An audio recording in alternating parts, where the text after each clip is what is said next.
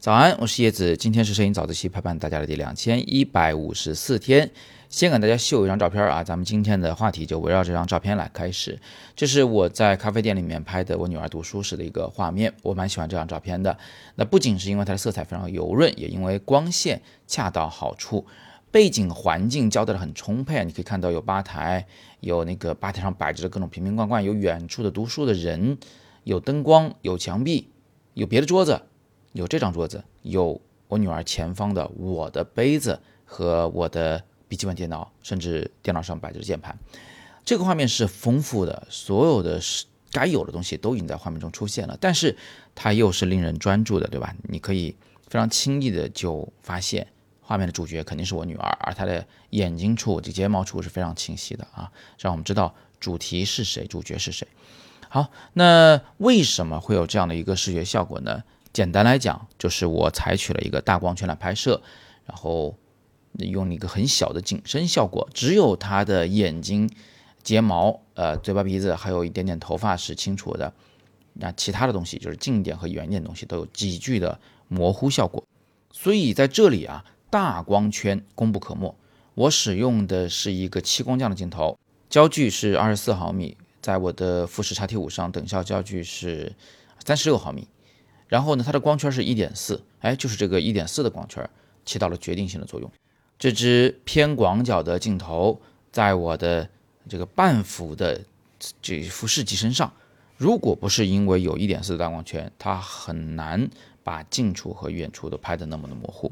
而极浅的景深啊，模糊的背景和前景，它显然是新手友好的。所有初学摄影的同学们，很多人都会喜欢用大光圈来拍照，就是这个原因，因为它容易凸显主角。那么我就有个问题啊，大家可以先思考一下，就是你到底是在用长焦镜头时还是广角镜头时更需要更大的光圈呢？按照我的经验啊，在广角时更需要更大的光圈。为什么？因为越是广角镜头，你在同一个照片里拍到的东西就越多，拍到东西越多，就有可能画面杂乱，主角不清晰，不知道是谁。所以从这个层面上来说呢，广角镜头更需要大光圈。另外反过来讲啊，就长焦镜头啊，它本身就有小景深效果，就是你光圈不大，但是它拍出来背景还是模糊的。所以无论如何，从小景深的角度来讲啊，我们越广角越需要大光圈。那还有什么时候会更需要大光圈呢？就是光线昏暗的时候。你别看我现在这个照片拍下来好像还挺明亮的，其实这是一个光线比较昏暗的咖啡厅。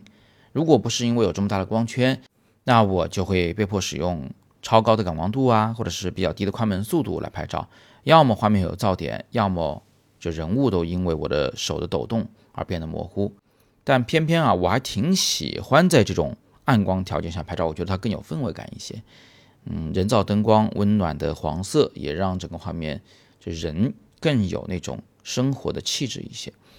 那反过来讲，如果在晴天、在户外、在草原上拍照片，那你的光圈用8、用11都可以，根本不需要用到 1.4 这么大的值。所以呢，就是光线越昏暗，我越需要大光圈。另外还有一种情况，我们也是比较依赖大光圈的，就如果你拍摄的时候对方在动啊，比如说他在快速的翻动树叶呀，他在甩头啊、回眸一笑啊、奔跑啊、打球啊，像这种情况，因为我们需要更快的快门速度来拍照，所以光圈也是要比较大啊，最好是个 2.8 或者是以上才比较好。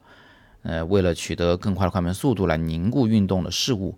我们也希望能有尽可能大的光圈。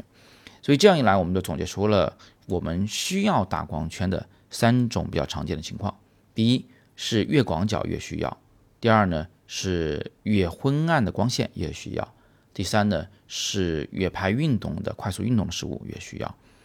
那大光圈就是必备的了吗？人人都需要去买个大光圈头吗？我想也不是。我们也可以反过来讲这3点。第一，就是越长焦我越不需要大光圈；2，越是阳光充沛我越不需要大光圈